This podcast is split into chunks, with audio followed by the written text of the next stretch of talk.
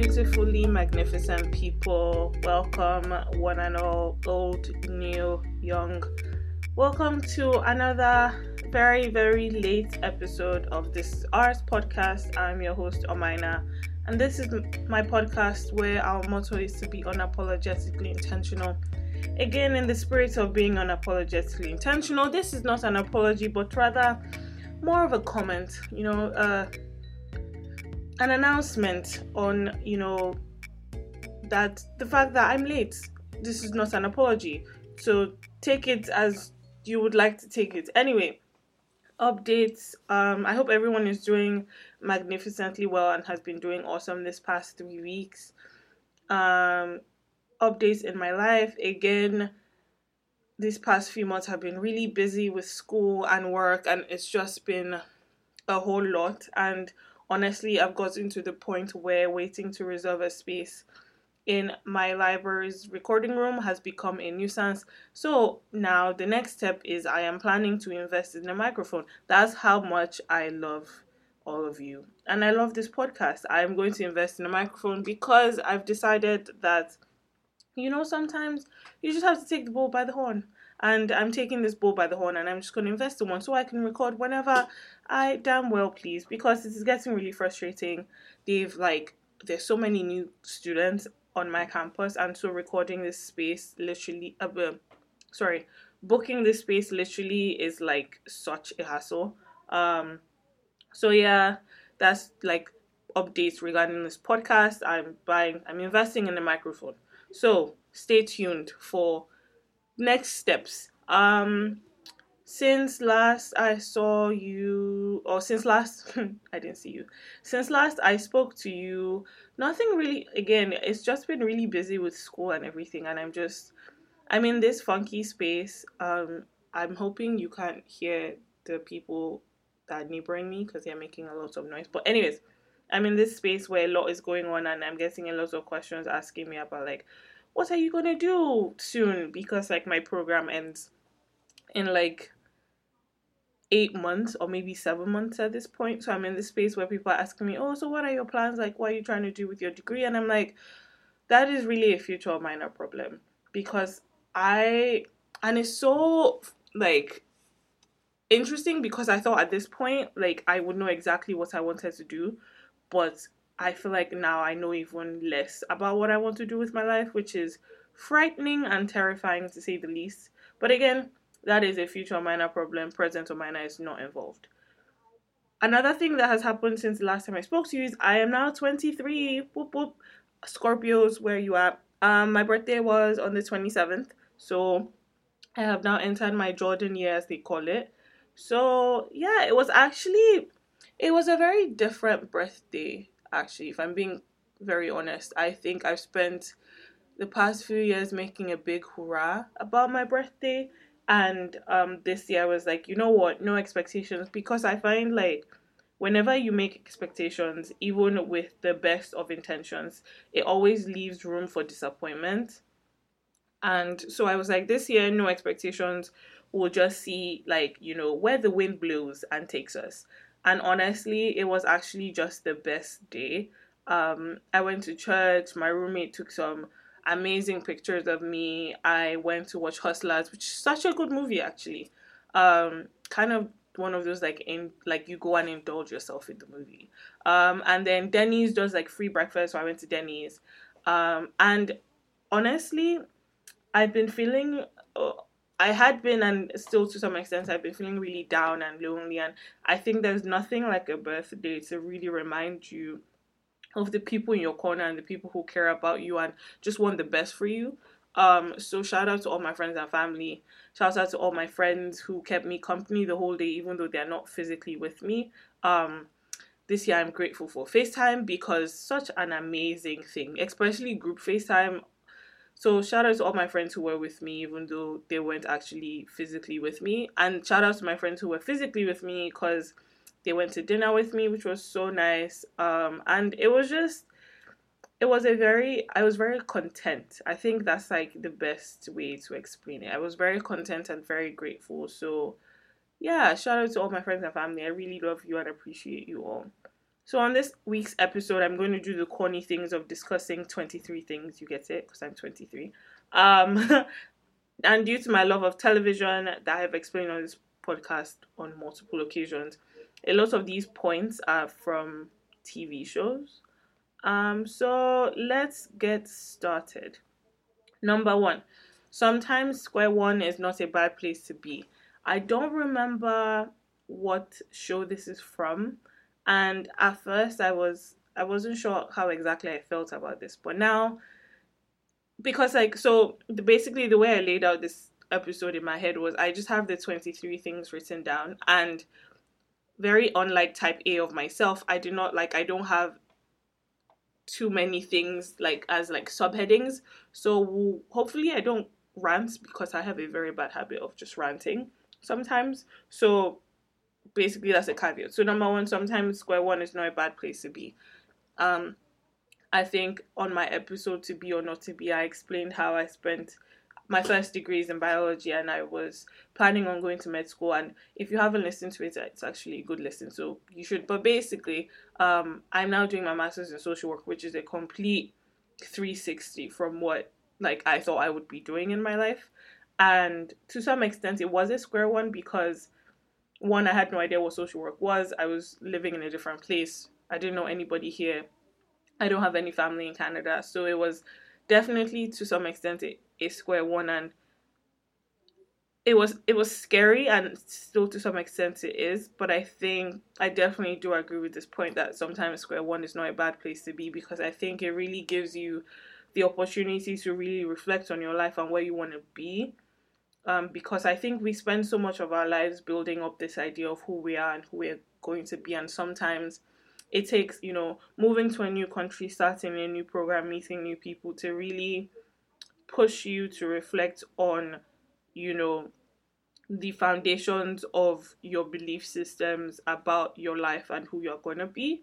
Um and i think you know moving here starting a new program and meeting new people really did push me into reflecting on you know what do i really want to do with my life and you know the person I'm becoming as opposed to the person I was and the person I am.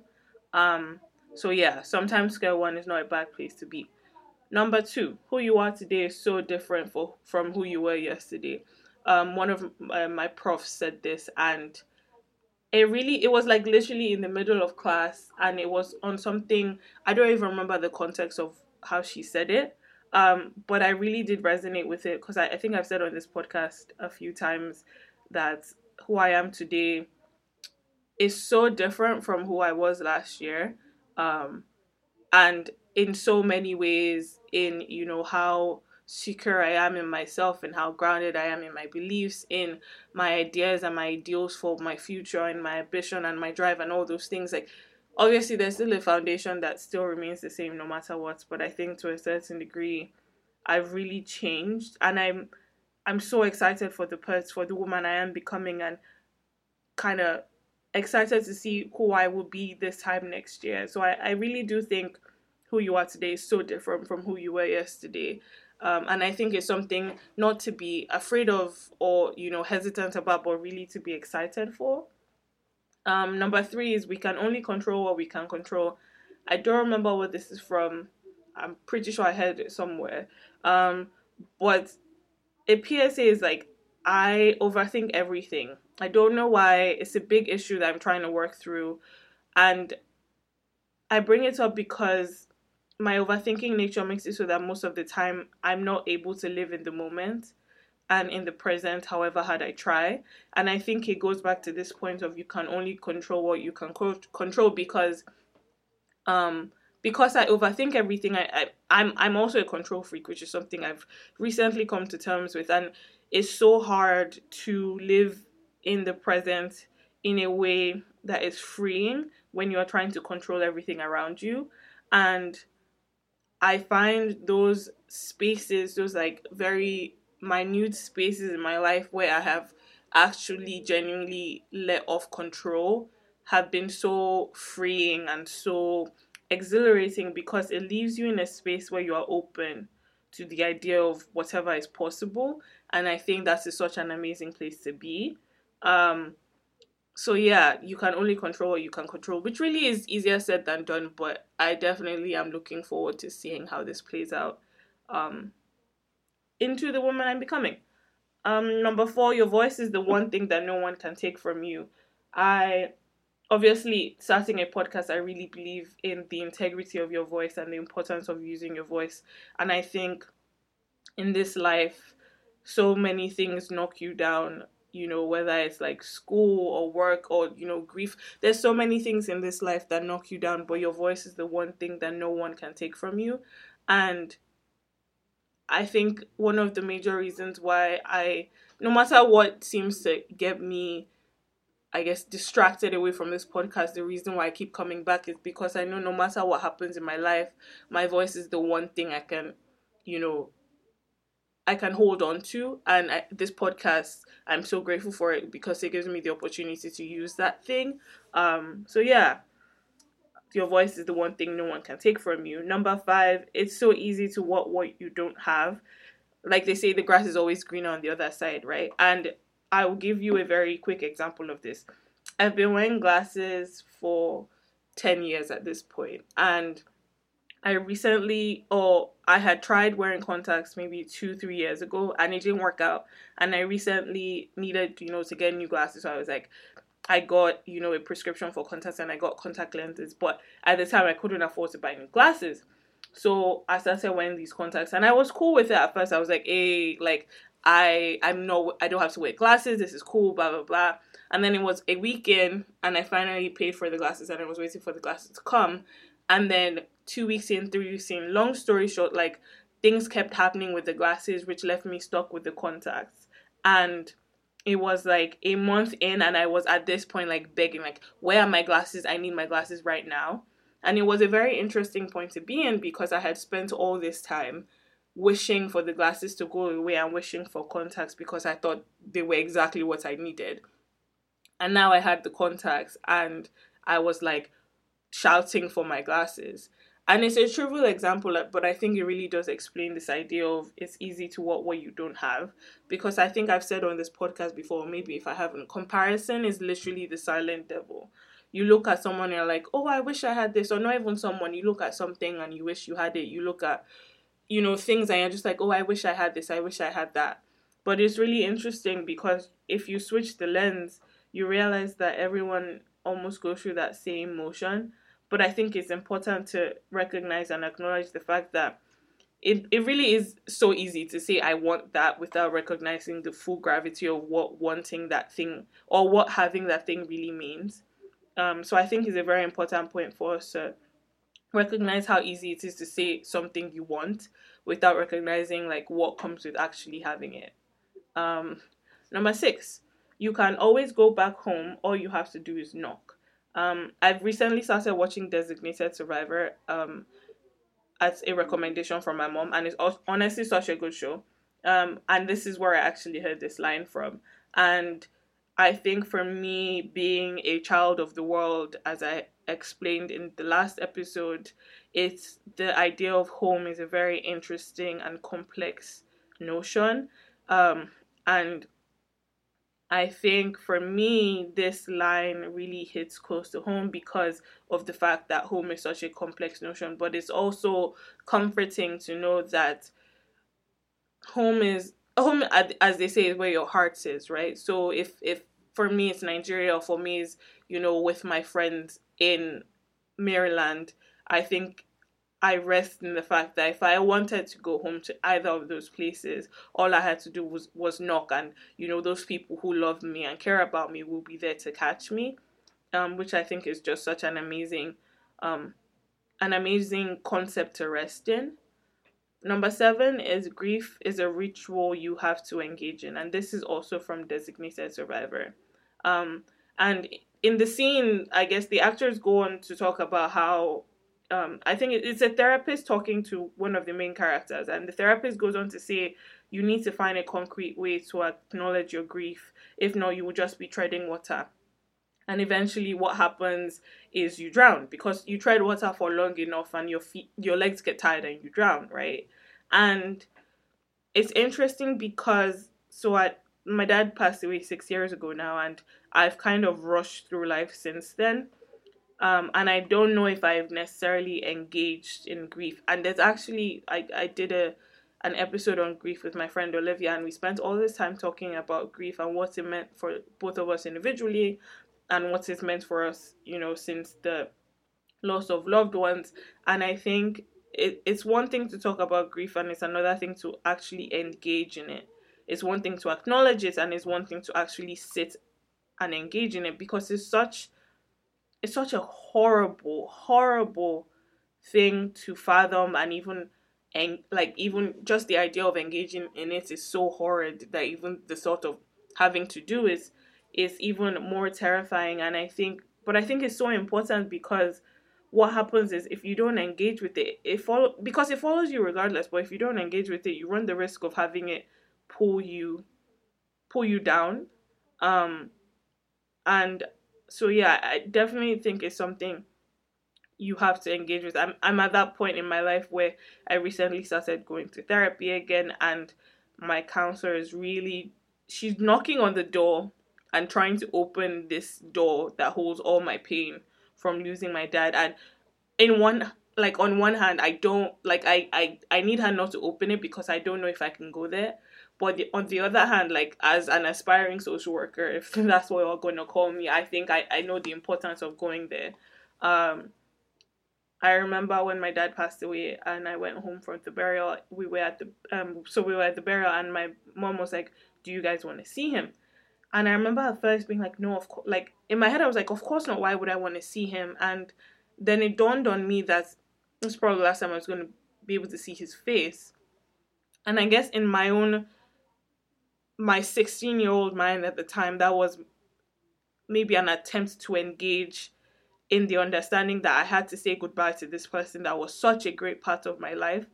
And maybe that was my preamble to engaging in grief, something that I halted very quickly after that. But I think about that moment and what it meant for me to look at his face and say goodbye and in in that we engage in the grief I was feeling and would continue to feel.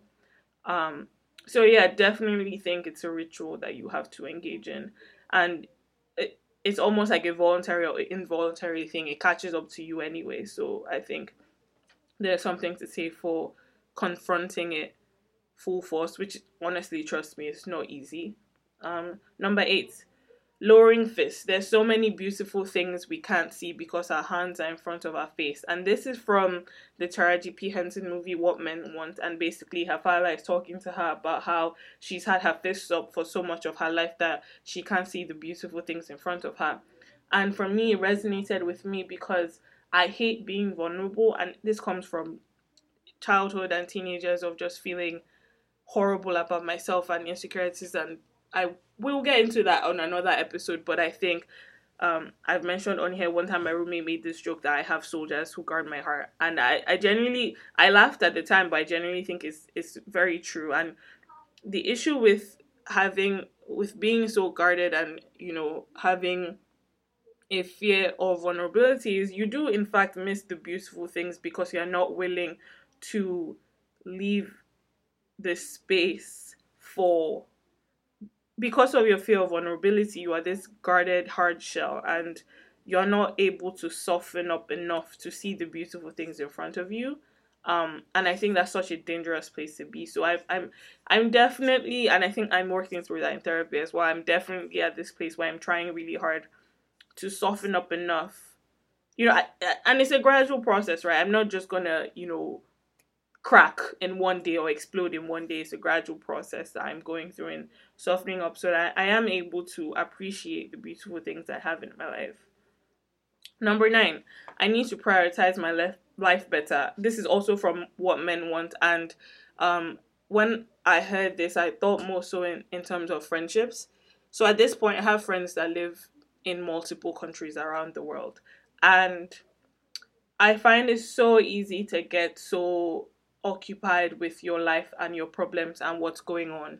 That and it's almost you rest in the fact that your friends are friends for life and they will always be there which you know is, is true to some extent but i think is also you know that something something is to be said for acknowledging that you have to prioritize those important things in your life because after a while when you stop prioritizing someone they also stop prioritizing you um and i think this is something i've really had to i've had to like sit with because i find when my life gets really busy and i'm feeling very overwhelmed i put my fist up and i go to the corner and i'm not I'm not very receptive to people calling or texting me, and it's such a bad habit because everybody goes through stuff, and it's not fair for me to just almost just be selfish in just like trying to figure out my stuff. Although I do recognize that to a certain extent, you know, you have to put yourself first in some cases, but it's also important to prioritize the people in your life who matter. Um, number 10, it's fine to just live in the now, but the best thing about now is there is another one tomorrow. Um, this is from a movie called Spectacular Now that I watched like two weeks ago. And basically, from this, what I got is you have to start making moments count, recognizing that, you know, you there is always tomorrow, but at the same time, tomorrow is not guaranteed. So you have to live in the now, in right now. Stay like staying in the present and embracing what life has to offer. I find it's one of the hardest things to do, but I think, and obviously I'm no expert at this, but I think it, it to some extent is also one of the most rewarding things to do. Um, so yeah, living in the now. Number 11, there is always a reason not to take the hard road. Um, this is from Chicago Fire.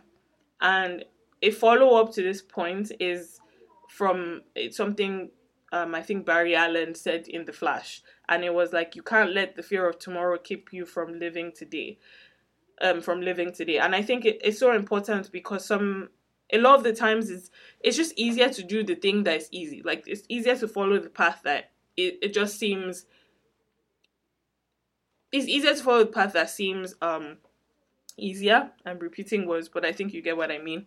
Um, but I think sometimes doing it scared um, and confronting the fear of whatever the harder road has to offer is more rewarding. And again, I'm not an expert at this in no way, but I do.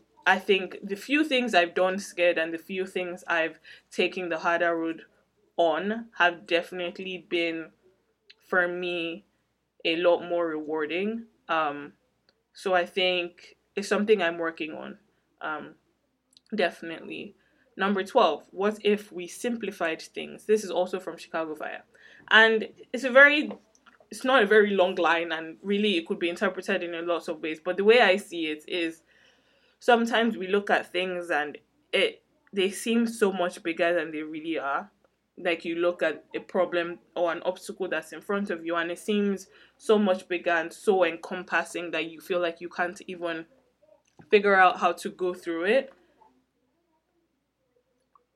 But I think there's something to be said about sitting down and, you know, simplifying it to some extent. And I, I don't, I'm not here to trivialize anybody's issues. Obviously, sometimes things are hard and there's no way to simplify them. But I think for the things that we if you are like me and an overthinker, overthink, I think there's a lot to be said about, you know, tackling it in a simple way and simplifying things so as not to feel as overwhelmed. Number 13, everyone looks at things through a filter. This is from a show called Bull, which is also a good show. Um, I think this is a very important thing to note, especially in this world of I will take social media for example. Um, Instagram. So someone's Instagram page can look as aesthetically pleasing as they choose. You know, it can have all the nature and all the travel but you don't know what they're actually going through, right? You only know what they've set forward.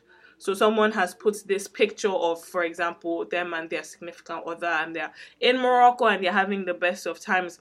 You don't know what happened five minutes before, or even five seconds before that picture. They could have gotten in the biggest fight ever before they took that picture, and you don't know because you're looking at it through a filter.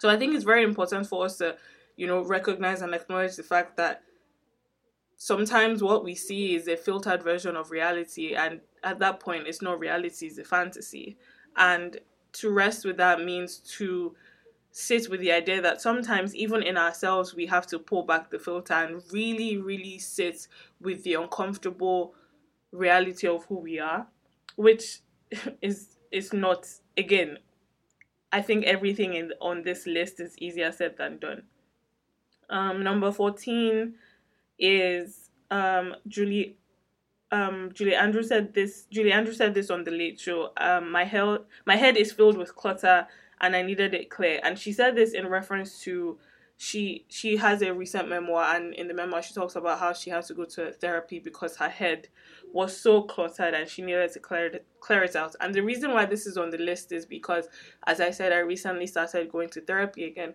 And I haven't been in 2 years and I I kept saying I was going to go but I never ended up going until one day I was like this is ridiculous and I went. And I think this really did resonate with me because I do feel to a very large extent that my head is currently filled with a lot of clutter. In the in the sense that I there's a lot going on in with just where I am in my life, career wise and like just in general, I feel like I'm in this transition period and I need help decluttering in the sense that I need help making sense of what is going on in my life.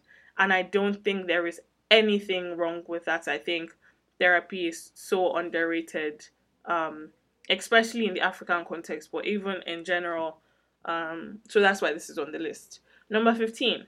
Sometimes in life, all we can do is live with the consequences, live with the mistakes, and move forward. This is from The Flash. I I think my first episode back after the break was or maybe it was Jez Kilo. I can't remember which episode exactly I was talking about. Just living with mistakes made and how sometimes if you are not able to almost not brush it up but acknowledge and let it go mistakes made can really pull you down and i went through that a lot this summer with just figuring out like moving from job to job and being financially unstable and so i think the notion of just living with the consequences of mistakes made. Again it's easier said than done but i think there's something to be said about one's ability to keep it pushing even when you feel t- feel tied down by your mistakes. Number 16 a condition does not define a person. Um in this i was thinking I can't remember where i heard it but i think the first thing i thought of i thought of was um depression and I'm like not to say that I have depression or I'm formally diagnosed with depression, which in, in either way, like if I was or if I wasn't really is not the point. Um, but I think the reason why I say that is sometimes so I've had these episodes um, that I've previously discussed on this podcast for years, and there was a point in time where I used them to define myself. So I was this moody person, and in a lot of ways, it was me using these episodes to find myself in a lot of ways was because of what I was getting externally from people around me. Um, but I, I was using these episodes to define myself for a really long time. And I've gotten to a place where I, I don't necessarily do that anymore. Um, I'm okay with the multitudes of multitude of I'm okay with the complexity of myself in that I am not just one thing. Um, but I think a lot of times, especially in the case of mental health issues, or even some personality traits, it's so easy to see yourself defined as one thing. And I think it's so important as individuals for us to realize the just complexity of of ourselves and the uniqueness in how those complex things come together. Um, number 17, it's okay to ask for help is not a sign of weakness. This isn't from a TV show per se, but more so just from my life.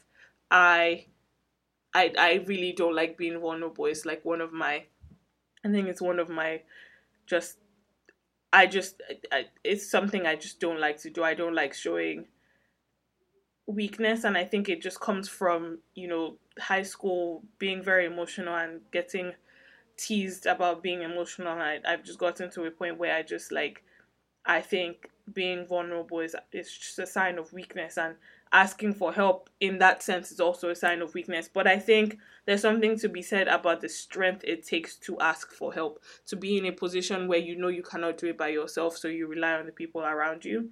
And I'm so grateful to have people around me that I know will be there if I need help.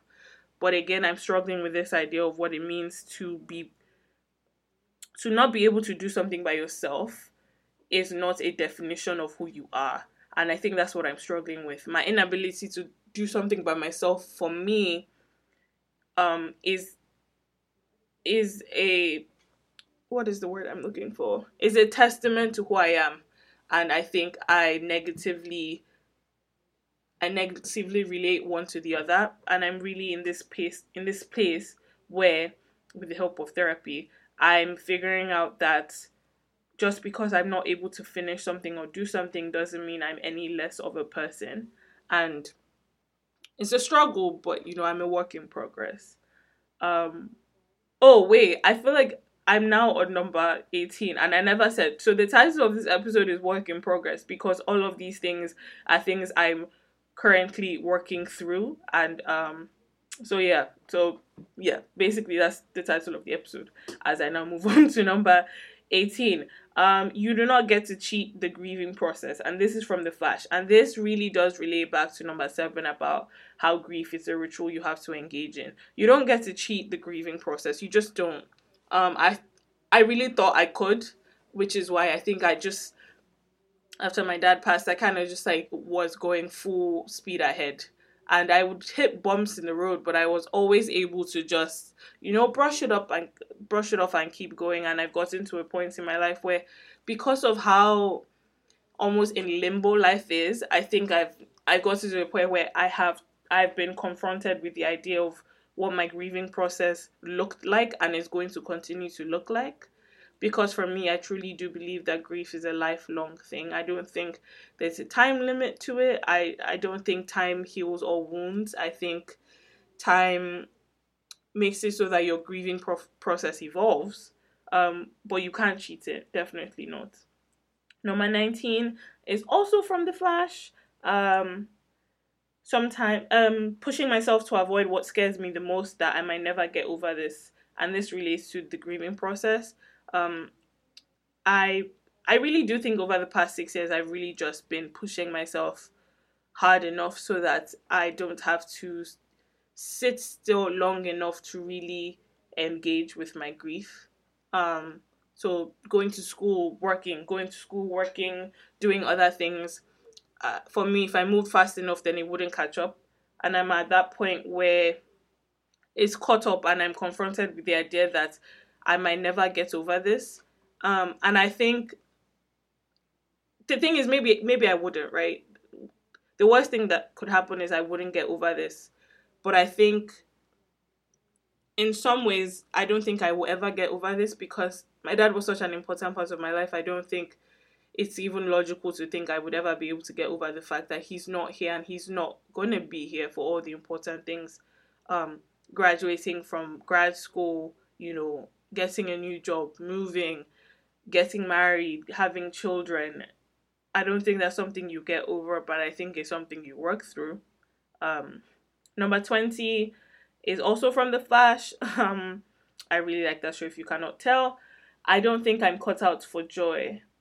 I think the reason why this is on this list is because to a certain degree over the past six years again and even maybe before that i've battled with the idea of whether or not i'm worthy enough to have joy in my life um exp- when you lose someone i think you battle with this even more because for you it's like how can you ever be happy again when the person you love is gone and I definitely do believe I'm caught out for joy. I think I'm I'm worthy of all the love in the world, and I'm worthy of all the love I I currently have.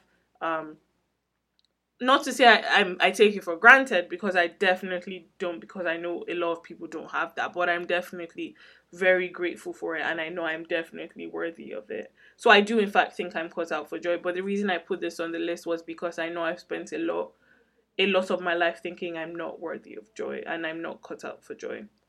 Number 21, no guarantees of anything, just the effort. This is from Blue, Blue Bloods.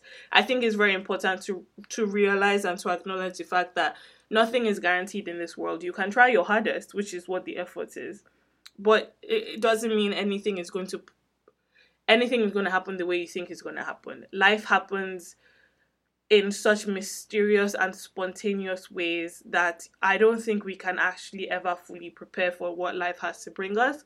But I think the effort in navigating and managing that is what really matters. Number 22, we are not defined by our difficulties but how we respond to them. This is from designated survivor as well, and I think this ties into number 16 of a condition is not does not define a person.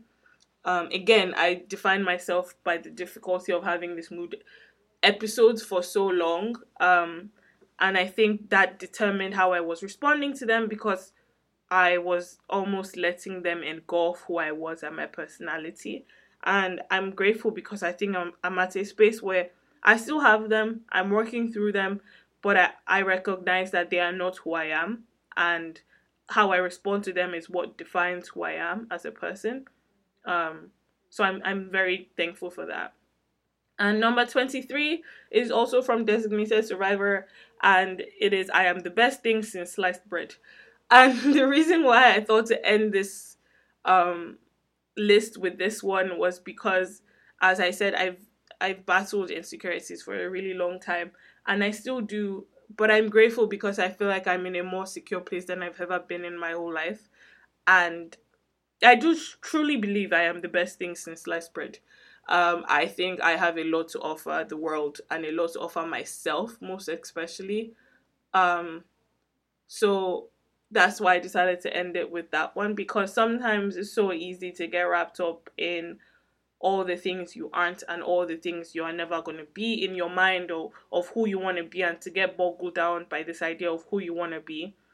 And sometimes all the time actually i think it's so important that you sit down and you know really reflect on how worthy you are of everything you have in your life and how and rest in the grat- gratitude of everything you have in your life and i think that definitely does make a difference in shaping how you view things um so that's actually those are the 23 things i have for you the 23 areas of progress or the 23 areas I'm working towards aiming. I don't know what I'm saying. Anyways, those are the 23 things I have for you after my 23rd birthday. Ignore the past two minutes. I don't know what I was going with at that point. Um, thank you so much for listening. Um, if you are listening, thank you for the people who have listened, people who are new to listening, the people who are going to listen. I am so grateful for this platform. It means the world to me that you take time out of your busy days to listen to me talk on and on um, for 30, 40, 45 minutes. I don't think I could ever explain how grateful I am. Please, I want to hear from you. I don't have any questions this week. Or, okay, I do have a question. No, I lied. What is the one thing you took out of this episode? One thing. It could be more than one if that's what you have, but one thing you took out of this episode. Please, I want to hear from you. Let me know what you think. And these next two weeks, hopefully, is two weeks and not three weeks or a month. Don't forget to be unapologetically intentional. I love you. God bless.